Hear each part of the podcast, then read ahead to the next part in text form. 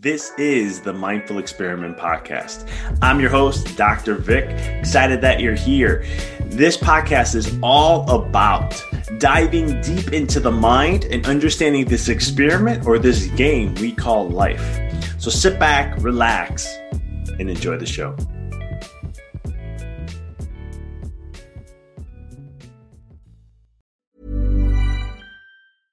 I'm Sandra, and I'm just the professional your small business was looking for. But you didn't hire me because you didn't use LinkedIn jobs. LinkedIn has professionals you can't find anywhere else, including those who aren't actively looking for a new job but might be open to the perfect role, like me. In a given month, over 70% of LinkedIn users don't visit other leading job sites. So if you're not looking on LinkedIn, you'll miss out on great candidates like Sandra. Start hiring professionals like a professional. Post your free job on linkedin.com/people today. Hi, I'm Daniel, founder of Pretty Litter. Cats and cat owners deserve better than any old-fashioned litter. That's why I teamed up with scientists and veterinarians to create Pretty Litter. Its innovative crystal formula has superior odor control and weighs up to 80% less than clay litter. Pretty Litter even monitors health by changing colors to help detect early signs of potential illness. It's the world's smartest kitty litter. Go to prettylitter.com and use code ACAST for 20% off your first order and a free cat toy. Terms and conditions apply. See site for details. Mom deserves the best, and there's no better place to shop for Mother's Day than Whole Foods Market. They're your destination for unbeatable savings, from premium gifts to show-stopping flowers and irresistible desserts. Start by saving 33% with Prime on all body care and candles. Then get a 15-stem bunch of tulips for just $9.99 each with Prime. Round out Mom's menu with festive rosé, irresistible berry chantilly cake, and more special treats. Come celebrate Mother's Day at Whole Foods Market. The biggest battle we will ever have to face is the battle between you and you. It's the battle of taking your mind to that limit and then breaking through. On the Mindful Experiment podcast, we will share concepts, universal laws, and interviewing individuals who have done just that, who have gone through the dark times and through those moments allowed their light to shine bright. I'm your host, Dr. Vic Manzo, and I want to thank you for listening to the podcast and taking this journey with me as we discover different avenues to break through those limits, expand your reality, and evolve into the person you desire to be. So sit back, relax, and enjoy the show. All right, guys, it's Dr. Vic here, and welcome to another episode here on the Mindful Experiment as we go in and dive deep with Robert Plotkin. He Robert is awesome. Robert is the founder of Technology for Mindfulness, a leading blog and top 40 iTunes podcast on science, technology, and mindfulness. In his Tap into Mindfulness program, he teaches people how to be less distracted by their smartphones and how to retake control over their time to be more focused, productive, and creative. His unique approach to technology and mindfulness stems from his combination of expertise in technology as a MIT educated computer science scientist, decades of experience with Japanese martial arts and training in mindfulness based stress reduction. He has been written seven books on the social impact of computer technology. He's a co-founder of the Hack Your Mind program at MIT and the host of Technology for Mindfulness podcast. Robert is that guy. He is a, a brainiac, a man full of wisdom. And what I love most is he takes a lot of the science side of things in this podcast and he really brings in the Japanese martial arts type of style, how it t- led him to mindfulness, and so much more. I love this episode so much that we're actually going to do a part two series. So this is part one of two. So as we dive deep into this, I hope you enjoy it. And then we'll have another one to follow up to go even deeper with the material with Robert. So with no further ado, let's go ahead and enjoy this amazing interview with Robert Plotkin. Well, Robert, welcome to the show. Thanks, Dr. Vic. I'm really glad to be here. I'm excited to have you on. There's, I mean, mindfulness is a, a topic that I love to uh, dive into and, and, so much more. And then looking at your everything that you do, it's uh, with with uh, explaining how modern technology and how it affects us and whatnot. Uh, I, I'm I'm just so happy to have you on. Oh, great. Yeah. I mean, I, this is something I'm really passionate about. Uh, I have a couple of different relevant backgrounds that come together. Uh, I've got training in computer science. I studied computer science at MIT. I've been a patent lawyer for over 20 years, focusing on, on high tech. And uh, I'm a professional. I run my own business and I have to stay really focused while using technology. So I've struggled with how to do that. And, you know, I, I, I uh, came up with a lot of techniques that I've used on my own to stay focused and mindful and productive while having to use technology. You know, it's not like I have the option of uh, putting all the technology away or not using it. Um, and uh, I also have a background in martial arts. I've been studying martial arts since I was a kid, over 35 years now, and was very fortunate to always have teachers who taught it with a strong mindfulness component, you know, not just as a sport or, or something that's competitive only, but there was a real, uh, spiritual, emotional, physical, mental, uh, integrative aspect to how I've always been taught it. And, uh, you know, in, in recent years, I've found a way to bring uh, what I've learned from that to how I use technology. And I've become really passionate about then helping other people uh, do the same. I love that. Now, was it martial arts that got you into mindfulness, or what was your journey that led you uh, toward mindfulness and being passionate about it? Yeah, it really was. I would say martial arts was my my big entree into mindfulness. Uh, studied since I was about ten years old. Um, I'm getting towards fifty now, uh, so awesome. it's been for a long time. And you know, it's interesting. I remember being aware of the term mindfulness for a long time, but never really practicing meditation or studying it. Uh, you know, doing yoga here and there. And I, I, I, had done some guided meditation, dabbling in it for a long time. And in the martial arts world, at least where I was, the word mindfulness usually wasn't used, but uh, there are other concepts and practices and states of mind that are mindful states of mind. You know, in Japanese martial arts, you you work on developing a state of mind. It's called zanshin. And I don't know if you're familiar with it. It, it roughly means a state of attentive, all encompassing awareness. You can think of it in, in practical terms as being very calmly, not in a, in a tense or bracing way, awareness of all of your surroundings so that you can be ready to respond to an attack whenever it comes. I say calm because it's not like your muscles are tense, your fists are clenched, and you're looking around worried about being attacked. Uh, if you really achieve that state of Zanshin, you'd be very calm. I could be engaged in a conversation with you and be fully focused on my conversation with you, not glancing over my shoulder to see if someone's going to attack me, but, but simultaneously aware of all my surroundings. You know, one, one example I've heard given is that if there was a, a master, uh, uh, kneeling in uh, it's called seiza, you know, kneeling on your knees, talking to a student, uh, focused in attention. That if if the door were to open by an inch on the other side of the room, the master would notice it.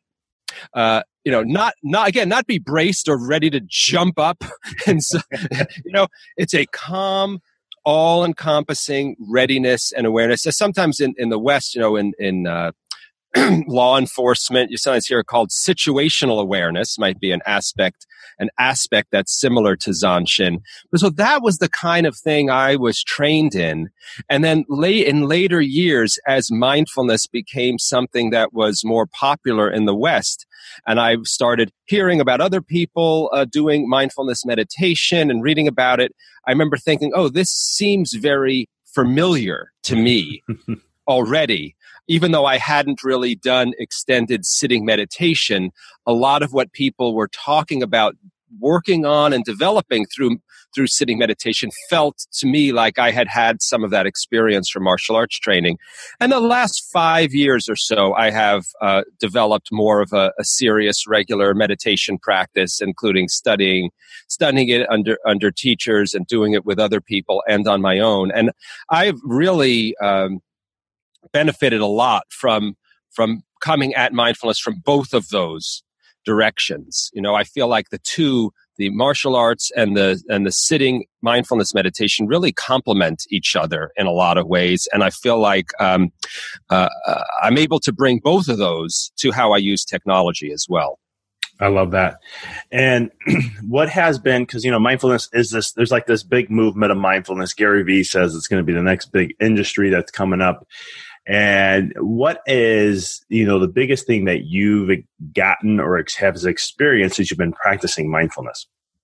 Yeah. I mean, it's becoming very big. And I would say whenever that happens with something, particularly when it comes from a, a, a tradition that's been around for a long time, let me just say, whenever it, it goes mainstream, it's a double edged sword, right? On the one hand, it's great and amazing that something like mindfulness is being brought to a larger set of people, you know, who haven't experienced it before. That's great and incredible. The, the, the risk that we always have to be attuned to is that it will get, um, you know, watered down or corrupted in some way. And definitely seen that, seen that with martial arts and the debate you know the debate within the martial arts world is never ending about that and and you know probably will never be fully resolved uh, about about even what constitutes corrupting uh, the tradition versus uh, bringing it forward and modernizing it and improving it and, and adapting it to current circumstances.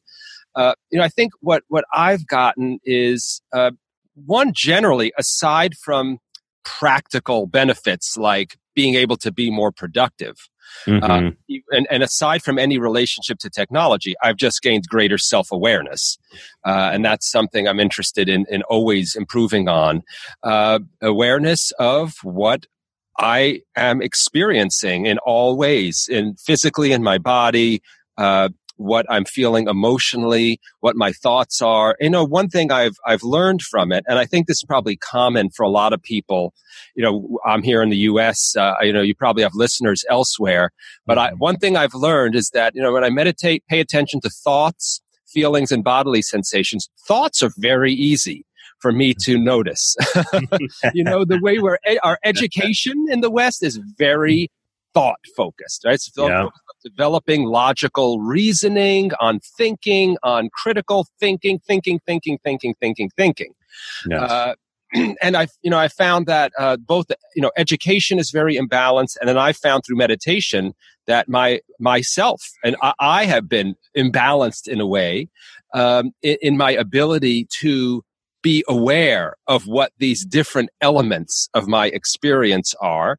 And, you know, even to just divide it into three thoughts, feelings or emotions and bodily sensations may be too simple. I've heard people in different traditions break it up into 20 different types of you know experiences uh, uh, and i keep i keep exploring more of that so i find it's it's just an ongoing opportunity to gain self knowledge. That that's one. I just want to put that first because you know, technology for mindfulness, which I founded, and and, and in the course that, that we've launched, Tap into Mindfulness, we are very focused on the practical benefits of mindfulness. But I just want to make clear that, of course, that's not that's not all that there is. Of course, yeah, yeah and, it, and, especially in the in the West here, and especially like in the United States, we're very like you're saying, uh, uh, doing a very left brain dominant society to where you know knowledge is power. That's what everyone always states nowadays, mm-hmm. and it's it's like you know one of the things, one of the most infamous quotes that I love the most from Lao Tzu that states that if you if you master others, that is that is strength, but if you master yourself, that's true power. Yeah, that is true. That's right. Yeah, and you know, and in martial arts, so we often say then, then to to to know and master both the other and yourself. You know, that's that's true mastery. And and in any interaction, you know, I'm a I'm a patent lawyer as well. That's what I do by day. Uh, that's I spend a lot of my time and energy. You know, in lawyering, negotiating, and even if it's not very adversarial, like in a lawsuit, mm-hmm. you know, mm-hmm. to really succeed in a negotiation with someone else. Um, if you only know yourself or you only know them, you know, you're not going to be as successful as if you, you know both yourself and the other party and can bring that into the interaction. I love that. Robert, how much do you think that the more you know yourself, it's easier to know someone else? Oh yeah, yeah. I think it's it's really super important uh, to to and and very helpful to to know yourself. It it you you know one thing you can do in in mindfulness is to by stepping back you know we talk about uh, getting a distance and taking that posture of an observer of your own experience right? You can uh, uh, you can have the experience of seeing your own thoughts almost in the same way as you would see them as if they were in another person. You know you get that degree of objectivity where you're not wrapped up in the thought and and what we call overly identifying mm-hmm. with the mm-hmm. thought and i found that by by being able to step back and see my thoughts my thought processes the kinds of automatic habit habits of thought that my mind engages in i'm then able to apply that better to other people as well than before I was able to do that with myself. And although it's interesting, the flip can be true as well. You know, I, I know I've had teachers who've said to me very, and I found it very helpful. If you're having a hard time, uh, let's say doing something like having compassion for yourself. It's another thing in the West, right? There's a lot of self judgment, uh, mm-hmm. uh, self loathing, and I know you know Jack Kornfield, who's one of the one of the major uh, uh, uh Western uh, mindfulness teachers who brought mindfulness to the U.S. Yes, you know, back in the '60s. You know, he said when he came here, he and, and other people at that time realized that when when they were teaching people mindfulness, it it brought up a lot of self judgment and self loathing that that's so common here. I'm not going to speculate as to where that comes from in our culture necessarily, you know, but it was just a fact. And, and when he brought that back to his Eastern teachers, it was, it was like news to them. They said, you know, we really haven't dealt with this, this degree of self-loathing uh, uh, before. They had to adapt their way of teaching. Point being that it, it, it's been helpful to me to be suggested that, you know, if you're having a hard time being compassionate for yourself, try being compassionate to another person. We can often find it easier to yes. to be compassionate towards someone and gain the skill of compassion and then apply it back to ourselves. So it can work in both directions. I've I've found. I love that. Yeah, it's it's just it's just something that came to mind. I'm like, you know, it's it's interesting because you know the more you everything is a mirror of you, and the more you get to know you and understand your body, like you said, body sensations, right? Body never lies. So it's one of those things where you can kind of be like, hmm, this is interesting. I'm feeling this, or ooh, wow, I have this feeling here. I'm going to go this way. And if you're like, for me, I, I, I, always trust my, my, my gut at all times as much as I can. Sometimes the mind will intervene and be like, hey, mm-hmm. what about this? uh, and it never works out. It never works out the way I want when I do that. Um, but it's one of those things where you, it helps guide you in many different things, negotiations, life, and so much more. Yeah, and it's it's it's very uh, it's constantly um, illuminating for me. As you said, you know, you pay attention to your body, then you want to apply your mind as well. I find that yeah, the body is always telling me something important. Uh, it may not be what it feels like immediately, though. You know, uh, mm-hmm. uh, sometimes you have to dig underneath the surface of it. Uh, you know, you might have a feeling uh, of anger, and then you notice it it's in your body in the form of tension in your muscles. But then you dig beneath the anger, and you find that beneath the anger is fear or sadness or something else. So yes, your body is telling you something that is true and that needs to uh, be paid attention to, but you may unravel more behind it than you initially feel you know and so yeah there's always an interaction of mind body and spirit together you know uh, going through those different layers of the onion No, I love it. No, so true. Now you mentioned awareness a lot, and you know, in today's society, we are very tech driven in so many ways, and it's only going to continue to get more from the trends. And you probably know this better than I do. Um, how does tech get technology get in the way first, and then we'll talk about how it can help us. Yeah, you know, and I think right now it's it's so easy to to understand and directly experience how technology can get in the way. Before I got on this call with you, right? I put do not disturb on both of my devices because I've got two of them active right now. My my smartphone's on, uh, it's it's put away, and I'm talking to you through my laptop. You know, and I had to be mindful to silence all of the notifications on those devices so that they are not beeping or buzzing at me while we're speaking and distracting me from staying present with you in the conversation. I think that to me, the constant interruptions is the is the biggest uh, biggest way in which technology can interrupt our, our focus and concentration. And that is generally getting worse as people have more devices that they're using, as people tend to be doing more work using technology. Uh, you know, I'm, I, i am sure you do. I'm sure many people listening are at their job or even home, you know, with their family, engaging in a larger and larger percentage of their tasks every day using some kind of technology and thereby getting interrupted. You know, you go to use your smartphone to check the weather, but that doesn't stop it from notifying you about someone posting on Facebook.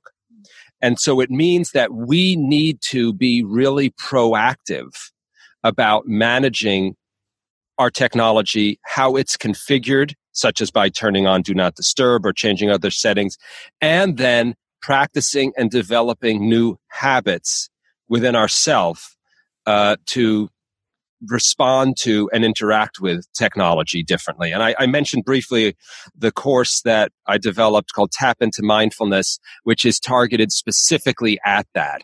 Uh, it's a series of essentially guided meditation exercises. I say essentially because it was inspired by both mindfulness meditation and my martial arts background. The exercises are not just sitting and paying attention to your experience.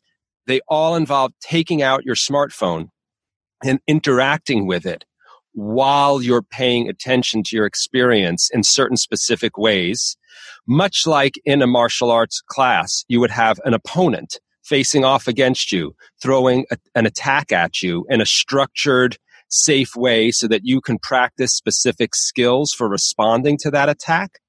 Uh, these exercises are very analogous to that, where the smartphone is like your attacker. And I say that, you know, it may sound a little strange to think of your smartphone as attacking you, but let me ask you, you know, when you're sitting there doing work and you hear that text message beep, you know, internally, physiologically, don't you feel something that's a bit like, you know, getting attacked? Oh yeah, definitely. You know, your your heart may race, your muscles may tense up, your breath may stop or or get shallow. You know, you feel you feel a lot like the way you do when you're when you're getting attacked. And that was the insight I had uh, as as I was getting more and more wrapped up into and distracted by technology was that oh you know this feels like having a punch thrown at me. And then I thought oh you know what? I've had a lot of experience learning how to respond skillfully to a punch getting thrown at me. Uh, I can use a lot of those same skills to change how I habitually interact with technology and that's how I developed these exercises and I developed them and practiced them all first for myself before putting them into the course. Love that, and that's all in the course. Um, what else about the course do you have go uh, that that is that entails?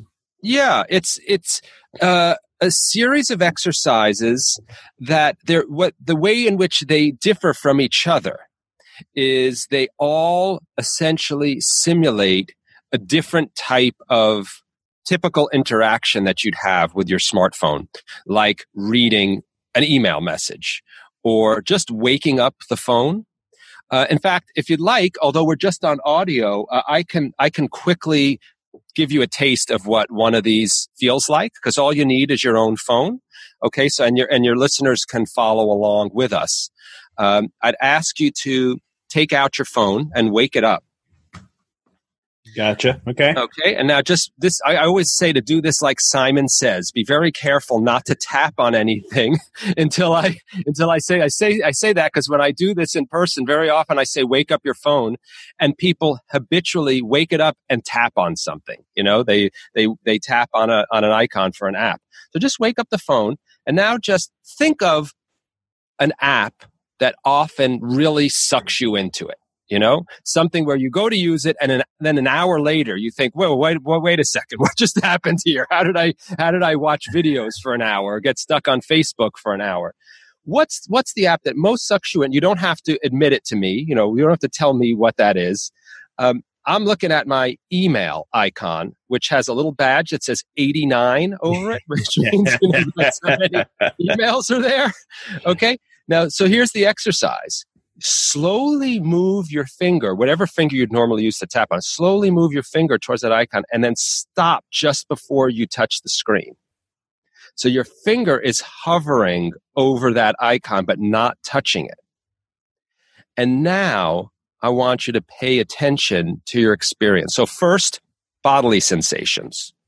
You know, what are you feeling maybe in your chest? Is there any tightness? Uh, breath. Has it gotten shallower or sped up or slowed down or, or stopped? Um, feeling any um, anything in your head throbbing, sweat maybe in your palms? How about thoughts? You know, what thoughts are going through your mind now? Any thoughts about the phone or about that app? And any feelings, you know, common ones. And, and anyone who's done guided meditation would know I'm just making suggestions for things you might be feeling. I'm not telling you what to feel. Mm-hmm. Uh, I'm asking you to see if you can notice whatever it is that you actually are feeling right now, like maybe some anticipation or irritability or, or maybe excitement. You know, uh, I've had people tell me they feel anger towards me at making them do this because it feels like torture. you, know? you know, so this is this is a. I, I'm racing through this in the course. We spend a much longer amount of time really pausing and sitting with whatever it happens to be that you're thinking or feeling or, or, or, or experiencing in your body. And, you know, then you can, of course, pause here for as long as you'd like. And when you're done, you pull your finger away and put the phone back to sleep. No, so that's an example. And I just want to call out two things about the exercise. Uh, one is that it is a training in becoming aware of what your experience is while you're using a phone. Because ask yourself, how often do you wake up your phone, race automatically, you know, to that icon, tap on it without really being intentionally aware of what your experience is, what you're thinking, why you're doing what you're doing, you know, with any of those things, how often. So this is a training in, in, in, in becoming aware to build that muscle of awareness. The second thing is the exercise con- consciously, intentionally introduces a pause into your habit loop. It's intending to try to break the automatic cycle of desire to use the phone, followed by picking up the phone, followed by waking it up, followed by tapping, followed by then going down that rabbit hole, you know, automatically, inserting a pause. And we do this in martial arts training. You know, uh, I I think of many times when uh, I've done exercises where someone's throwing a punch at my face, and the exercise is just to stand there and do nothing, hmm.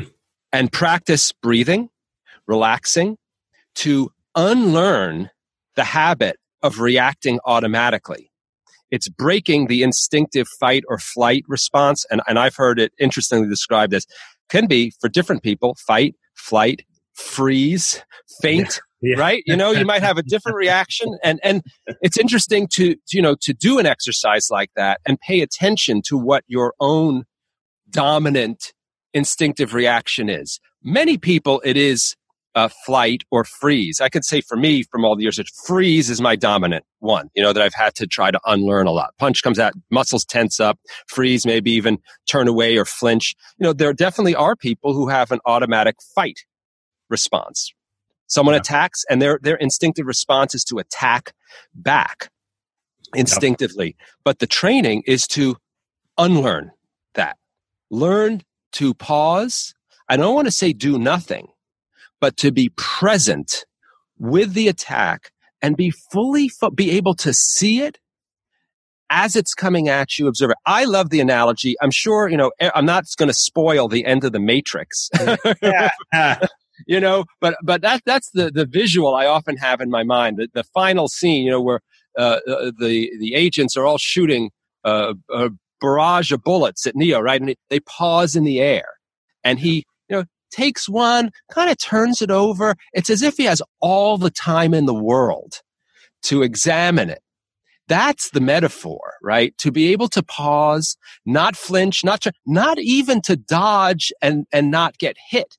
You know, the more skillful or more advanced in a way response would be to be able to pause and just see the attack calmly with presence for what it is. And, you know, the end of the metaphor there is that once he's able to see it, the presence of seeing it is actually what takes the power out of the attack. Now, of course, in real life, you know, you don't want to then get hit with the bullets. You do, you do learn in martial arts training to block or move out of the way or do other things, but none, you can't really do any of those things skillfully if your, if your instinctive fight or flight response is still kicking in and controlling you. You have to first essentially take, take a step back and unlearn that, deprogram that from yourself before you can replace it with a new response that you engage in truly intentionally and, and with free choice. And so that's what the an exercise like this one is uh, in part intended to do. Get rid of, I shouldn't say entirely get rid of, but insert the pause so you can just be there with the phone when it's doing something, namely showing you an icon that really triggers your feelings and your desires and your and your actions normally. So you, then you you can then build new habits in place of that. I love it. There's a lot of lot of gems a lot of good nuggets in there um, one of the biggest ones that just stood out for me is just when you're that awareness and understanding the the the, the power you, you just just take away the power of the attack by being mm-hmm. aware Mm-hmm. And, and, and, I'm going to just go this way. Let me know if I'm right or wrong with this, but it's kind of like I always tell people that there's no such thing as good or bad in life. It's just how you mm-hmm. see it and the awareness of it. Um, using your words, I say perception, but uh, you know, it's just being able to see something for just what it is rather than putting meaning behind it. And then when you do that, sometimes if you give your power away, but just being aware, you keep, you could take that power and utilize it. Is that kind of the same thing? Yeah, it's absolutely true. It's absolutely true. You know, I think it's very important with an attack, and, and I use that term broadly punch, uh, smartphone beeping, uh, person at your workplace who you find annoying, you know, whatever it is. yeah, to be able to step back and see it just, I mean, think of it scientifically. It's like you're a scientist ob- observing, gathering data. You're not making a judgment about whether this is good or bad, whether that person is a good or bad person. You know, um, there there is a great book called uh, Meditations on Violence.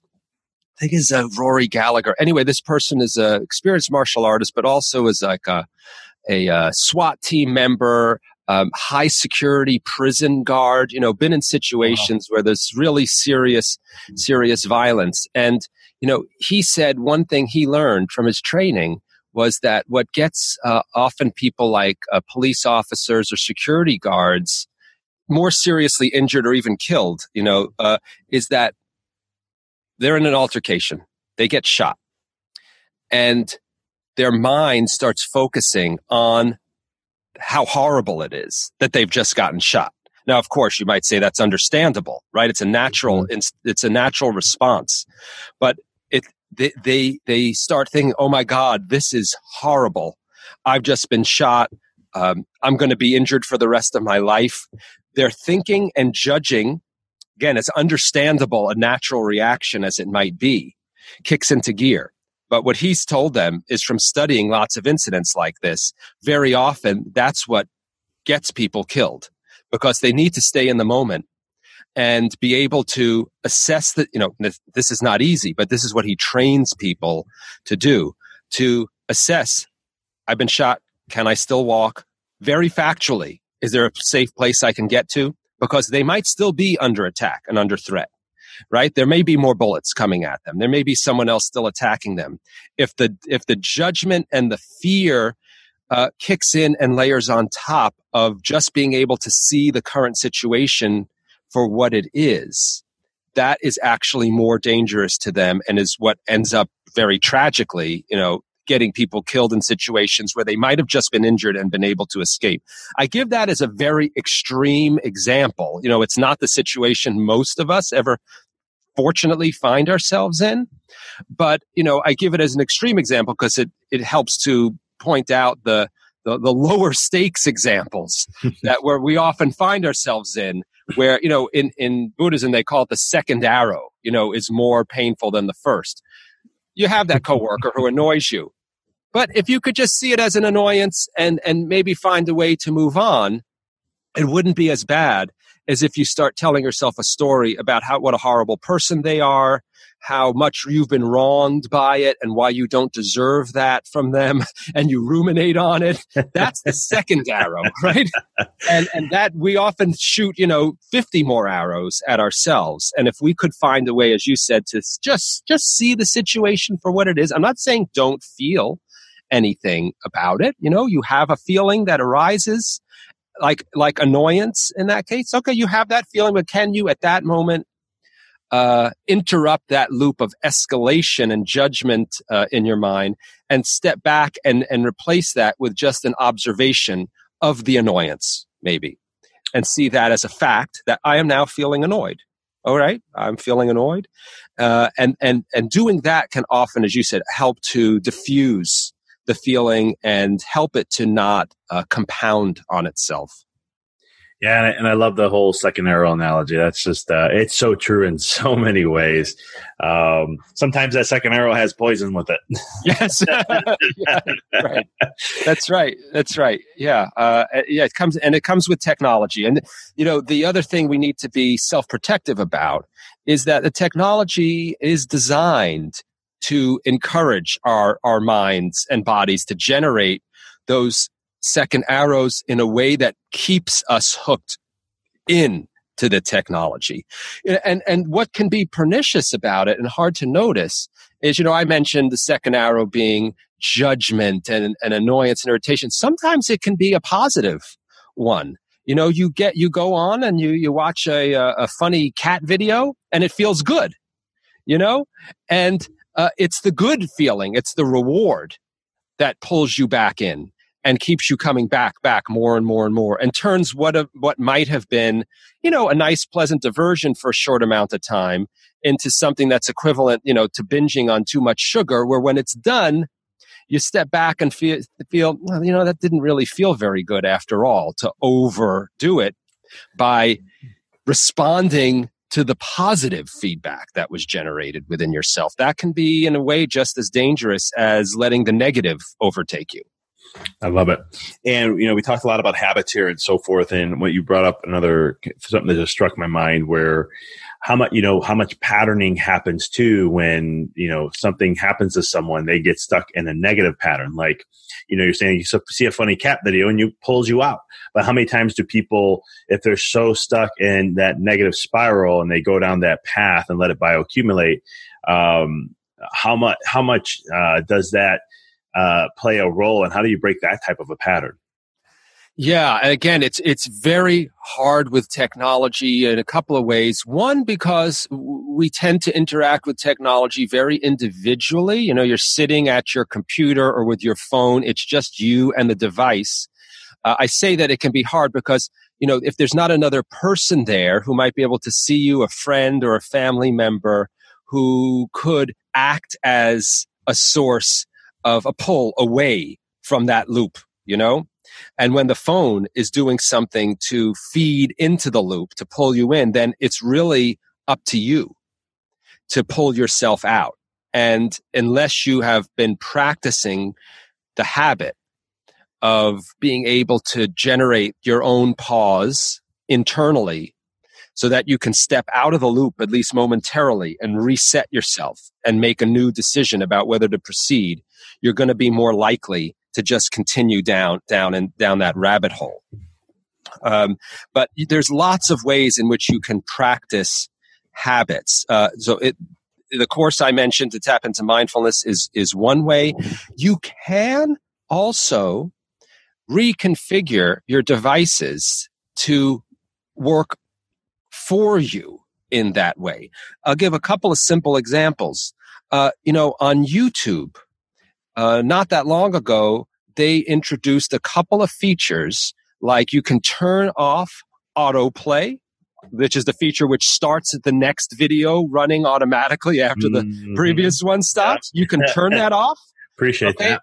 Yeah, you know, turn it off very easily. And what, what do I mean by that? I mean, that means when one video stops, you then have to make to take an action to start the next one. Now you may habitually do it, but at least it gives you the opportunity to pause more easily than when the video starts automatically. It's you know it creates a situation where you have to opt in to the next video rather than than opt out. You can do the same thing with Netflix, you know, and and you know we've all had the experience of binge watching maybe when we didn't intend to do it. And look, the the companies are masterful at designing the designing things in a way to pull us in, right? How, when you're watching a series on Netflix, the end of each episode is written and designed to be a cliffhanger. Yep. It- right? I mean, they're they're not just ending at a random point in the story. it's designed. I mean, I, I'll, I'll, I'm going to make a self admission. You know, there's times I said I'm going to watch one, and then I'm at the end of an episode. I said, ah, I have to watch the beginning of this next one. That's at least what the story my mind is telling me in that moment. Right? I have to. I have to. That's I say I call it a story because it's not a fact that I have to watch the next one.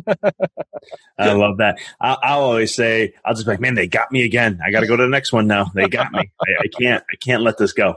That's right. And but you know, if you and I give meditation as an example, it's not the only way you can do it. If you have practiced the habit of being able to step back from your thoughts and see them as thoughts, but not as necessarily truth, you know, then you'll be more likely to be able to step back and say, oh, wait a second, that's my mind generating a story that I have to watch the next one. It's not like a law of nature that I have to actually watch the next one. It's not necessarily true. As compelling as it may feel, doesn't mean that it's true or that I have to act that way. But I'm a big, big proponent of configuring uh, your devices uh, using things like do not disturb very uh, uh, vigorously. Uh, you, you know, uh, on the iPhone, you there's now screen time, which a lot of people know as a feature for just tracking how often you're using apps. You can look at it daily or weekly, and it'll tell you you've been on the phone this number of hours a day, you've used these apps this amount of time. But you can also, I think that not as many people know about this, put in limits yeah. that, oh, please stop me from using Facebook after an hour in a day. And if you do go past that time, it pops up a window which says time limit reached. Now, again, is that an absolute barrier? No, you could override it, but at least it inserts the pause. It helps you in a way to then be able to step back so that you can decide whether you want to move forward or not. So true. Yeah. And I appreciate that part of it because it, it does, it puts a nice, uh, uh, awareness to how much are you actually spending time on your phone. And you know, it's interesting. You know, a big part of this is finding what works best for you. Um, I've heard a lot of people like you, many, many people say they have found just the the tracking feature that tells them how much they're using different things extremely valuable and influential on their own behavior. Um, personally, that doesn't work so so well for me. Just having that information uh, is not so influential. I find the setting limits of time, or, but you know, there's a, just an interesting fact. Different people find different things useful. You know, what works for me may not work for you, vice versa. So I always encourage people to experiment, try things out, see what works, and it's it's also a way of learning to trust yourself in in learning what works for you. You know, if that's another part of our culture, uh, you know, is that we are very celebrity and expert focused culture. We we like to turn to people to tell us what to do, you know, and I mean, here I am on your podcast. I'm trying to give people advice, but I try to be, you know, uh, uh, mindful of the fact that I can make suggestions to people, but I don't necessarily know that what has worked for me will work for someone else. Uh, even if something works for 95% of the population, it may not work for another five for, for any number of reasons. And in the end, what's important for people is to seek out information from others hey, if you find that something worked for 90% of people, maybe, maybe it's really worth trying for you. That's valuable information to have. But in the end, I mean, I would hope people would, would engage in all of this as a process of learning best what works for them. And that's something I've really appreciated with, with meditation teachers I've had. You know, the ones who I've stuck with are the ones who always say that. and, yeah. and, giving guided meditation. Oh, the, no, pay attention to your your breath. Uh, pay attention to. But in the end, they always remind remind me that it's it's up to me in the end to explore myself and find what works best for me. I mean, I actually remember I, I took the uh, MBSR, mindfulness based stress reduction course. It's very famous. Jon Kabat-Zinn found it. I remember when I took that, I really appreciated the teacher I had who said right from the beginning, you know, we're going to be doing a lot of sitting meditation. But when I say sitting, I actually mean find a still position that works for you in the moment and you be the judge of it. Sitting might mean standing for you. Yeah, Sitting might might mean laying down for you. And and I I found that extremely valuable and and you know she encouraged us to to use the be very beginning moments of the meditation to find the position that worked for us in that moment as itself a kind of mindfulness exercise. Pay attention to what posture feels, you know, how would she put it? Most supportive to you in spending the next 10, 20, 30 minutes being mindful. And that's, you know, practice in learning to pay attention to yourself and trust your own wisdom about what's best for you. And I remember it being hard. There were, there were certain times where I was the only one standing and everyone else was sitting. and it was a great opportunity for me to, to realize, oh, I, I then I noticed some self judgment oh wait is this wrong for me to be standing when everyone else is sitting? Is there something something wrong with me? And then wait a second. No this standing feels best to me right now. It feels like what will best help me to be mindful in the next period of time. So i really encourage people particularly in this like cult of expertise that we have mm-hmm. you know to be be attuned to that and not feel like they have to do what someone else says is the quote right thing, particularly when we all know the right thing today is often a fad. You know, that's going to change. so true. So true. Um, so Robert, I love it. Um, we're going to have to definitely do a part two here because uh, definitely uh, we could definitely chime in on a lot of things. Yeah. Uh, I want definitely want to go deeper. But before we end, I just want to give a quick sh- uh, chance for you just to share. It'll be in the show notes anyhow. But um, how can people connect with you? Yeah, the main hub, you know, to get in touch with me and see what I and other people are doing at Technology for Mindfulness is technologyformindfulness.com. So we have a blog there. Uh, we're actually just revamped the blog, be starting to post new stuff today, uh, very regularly on the blog. We tend to be very practical on the blog, giving tips of the kinds that I gave today about how to use tech, how to use technology, how to configure it, how to interact with it mindfully. And there's a podcast very much like yours here where I interview people. And what I really enjoy about the podcast and, and what I think people who listen to it uh, appreciate is uh, we have people from all different walks of life. There's uh, traditional mindfulness meditation teachers, there's neuroscientists, there's anthropologists, there's parents who, who are dealing with how to raise their kids, you know, in the digital age. I'm a big believer in, in gaining knowledge and wisdom for, from wherever it may be found. And in particular, because these issues of technology and distraction and, and anxiety, uh, parenting, relationships, they touch on all these different aspects of our lives.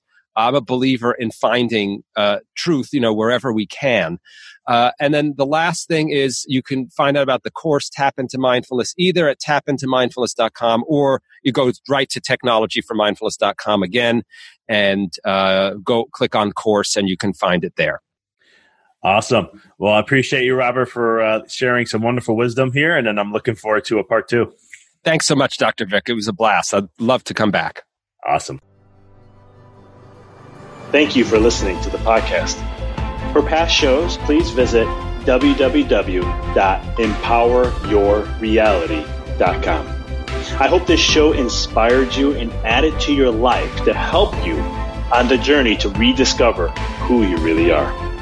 To connect with us on Facebook, please visit www.facebook.com forward slash Dr. Vic Manzo. Check us out on Twitter. The handle is Dr. Vic21. Follow us on Instagram, www.instagram.com forward slash Dr. Vic Manzo. If you were inspired by the podcast, pay it forward by sharing it with someone who you know can benefit from it. Thank you again for listening to the Mindful Experiment podcast, sharing paths to help you rediscover your infinite potential.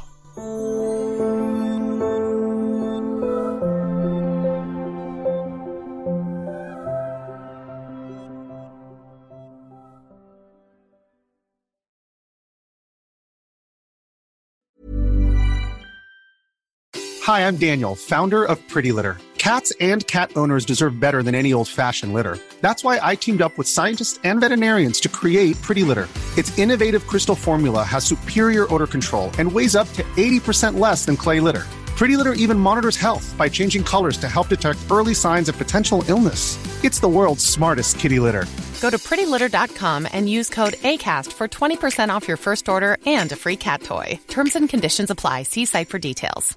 Mom deserves the best, and there's no better place to shop for Mother's Day than Whole Foods Market. They're your destination for unbeatable savings, from premium gifts to show-stopping flowers and irresistible desserts. Start by saving 33% with Prime on all body care and candles. Then get a 15-stem bunch of tulips for just $9.99 each with Prime. Round out Mom's menu with festive rosé, irresistible berry chantilly cake, and more special treats. Come celebrate Mother's Day at Whole Foods Market. Thanks for tuning into the podcast. If you found this episode to be inspirational, pay it forward by sharing with someone that you know can benefit from this. If this is your first time tuning in, please follow us, connect with us so you don't miss another amazing episode. And until next time, keep rocking and rolling.